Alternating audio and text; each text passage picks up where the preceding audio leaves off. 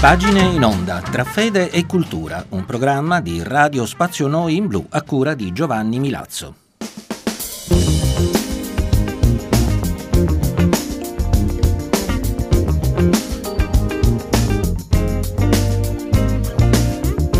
Cari amici, ben ritrovati anche questa settimana all'ascolto di Pagine in Onda che vi giunge sempre dai microfoni di Radio Spazio Noi in Blu. Oggi vi proponiamo di ascoltare pagine di Maria Montessori, sono tratte dal suo libro intitolato Il bambino in famiglia.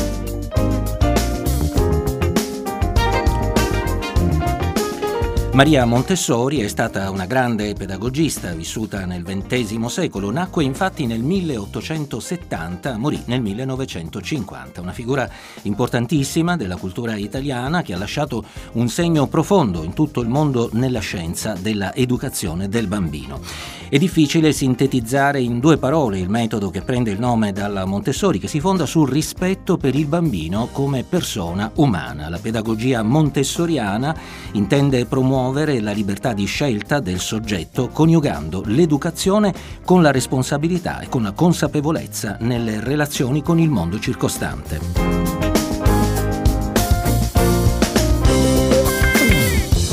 Nelle pagine che ascolteremo e che sono tratte dal libro, lo ripetiamo dal titolo Il bambino in famiglia, Maria Montessori parla del bambino come embrione spirituale. Lo definisce proprio con queste parole ed afferma che l'adulto non deve sostituirsi a Dio, pretendendo di creare un bambino a propria immagine e somiglianza, ma semmai deve fare di tutto per stimolare lo sviluppo della identità irripetibile della persona, nutrendo nei confronti del bambino come un sacro rispetto. Sono pagine che pur non muovendo da intenti di tipo spirituale finiscono con il dimostrare che la dimensione spirituale è una importante componente dell'azione pedagogica. Ascoltate.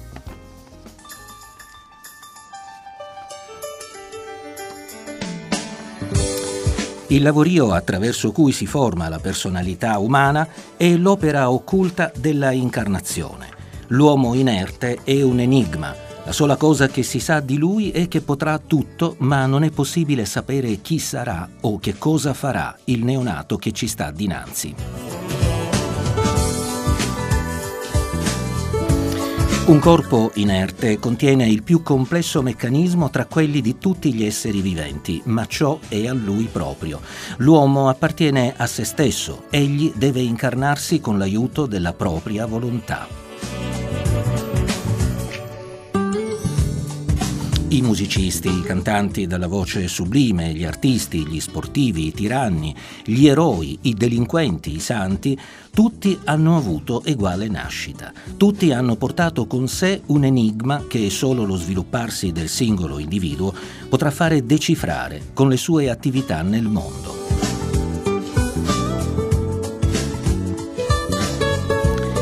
Il fenomeno del bambino inerte alla nascita è stato sempre constatato dando luogo a riflessioni filosofiche, ma non ha finora attirato l'attenzione dei medici né degli psicologi né degli educatori.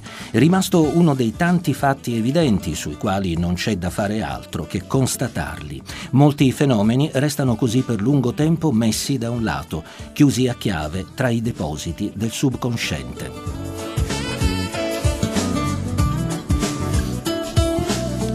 Nella pratica della vita consueta, però, queste condizioni della natura infantile hanno portato molte conseguenze che rappresentano un grande pericolo per la vita psichica del bambino.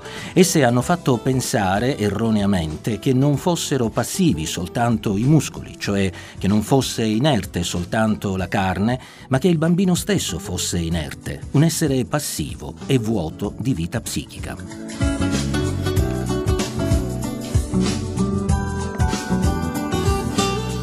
E innanzi allo spettacolo magnifico sì ma tardivo della sua espansione, l'adulto si convinse erroneamente di essere lui ad avere animato il bambino con le sue cure e con i suoi aiuti e se ne fece un dovere ed una responsabilità.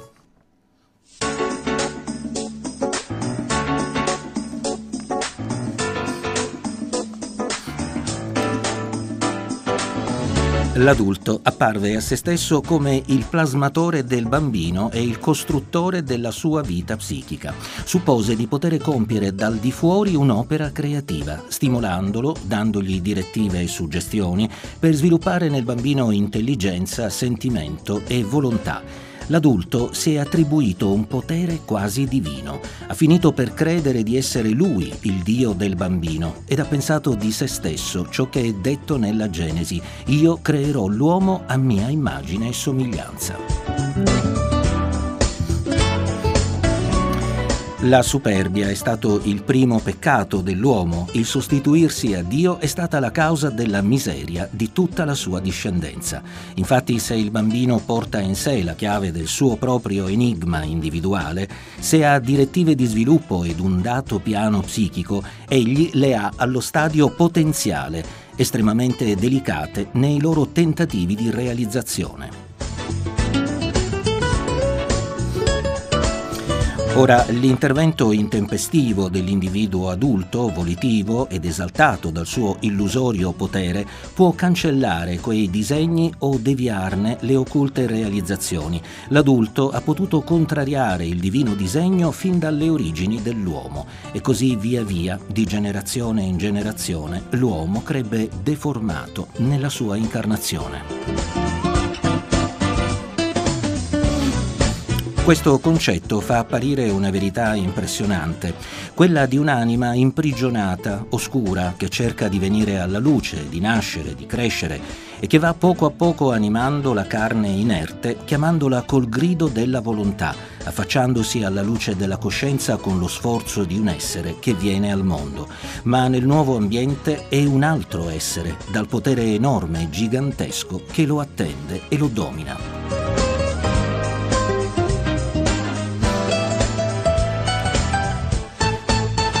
Nulla è preparato per accogliere questo magnifico fatto della incarnazione di un uomo. Nessuna protezione è prevista per un'impresa così delicata. Uno sforzo così difficile non ha aiuti e tutto diventa di ostacolo.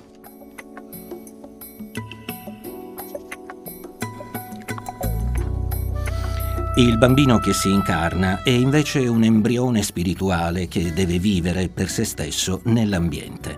Ma come l'embrione materno, così questo embrione spirituale ha bisogno di essere protetto da un ambiente esterno animato, caldo d'amore, ricco di nutrizione, dove tutto l'accolga e niente l'ostacoli.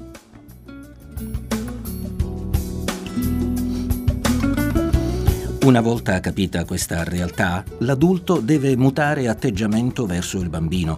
La figura del bambino, embrione spirituale che si sta incarnando, ci scuote e ci impone nuove responsabilità.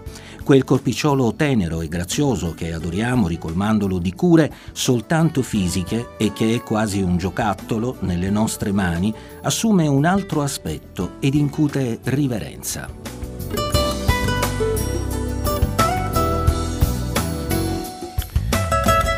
L'incarnazione avviene a prezzo di occulte fatiche. Appena una vita incerta e delicata affiora alla coscienza, mettendo i sensi in rapporto con l'ambiente, eccolo slanciarsi attraverso i muscoli nel perpetuo sforzo di realizzarsi. È necessario che questo occulto sforzo del bambino ci sia sacro. È necessario che questa manifestazione laboriosa ci trovi pronti, perché in questo periodo creatore che si determina la futura personalità dell'uomo. Innanzi a tale responsabilità sorge il dovere di lavorare per sondare, con l'aiuto di mezzi scientifici, i bisogni psichici del fanciullo e preparargli un ambiente vitale. È la prima parola di una scienza dal lungo sviluppo alla quale l'adulto dovrà offrire la collaborazione della propria intelligenza, perché gli occorrerà lavorare molto prima di poter dire l'ultima parola sulla conoscenza dello sviluppo umano mentre i bambini fanno oh, c'è un cagnolino. Se c'è una cosa che ora so, ma che mai più io rivedrò, è un lupo nero che dà un bacino a un agnellino. Tutti i bambini fanno oh, dammi la mano, perché mi lasci solo da soli non si può, senza qualcuno nessuno può diventare un uomo. Per una bambola un robot, bot, bot, magari litigano un po', ma col ditino ad alta voce, almeno loro eh, fanno la pace. Così ogni cosa è nuova, è una sorpresa, e proprio quando piove i bambini fanno oh, guarda la pioggia. Quando i bambini fanno oh, che meraviglia, che meraviglia, ma che scemo vedi però, però, e mi vergogno un po' perché non so più fare oh, e fare tutto come mi piglia, perché i bambini non hanno peli né sulla pancia né sulla lingua. I bambini sono molto indiscreti, ma hanno tanti segreti come i poeti. Bambini vola la fantasia e anche qualche bugia. Oh mamma mia, bada. Ma ogni cosa è chiara, trasparente, che quando un grande piange, i bambini fanno oh, ti sei fatto la bua, è colpa tua.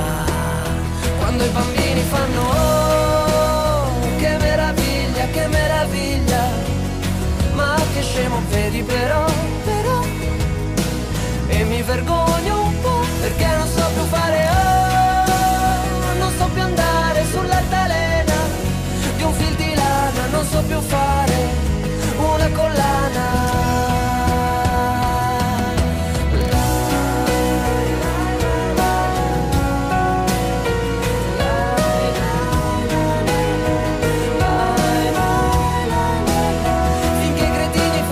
Finché i cretini fanno, eh? finché i cretini fanno, eh. Boh resta uguale, ma se i bambini fanno oh, oh, oh, oh, basta la vocale, io mi vergogno un po', invece i grandi fanno no, ah, io chiedo asilo, io chiedo asilo, come leoni, io voglio andare a gattoni.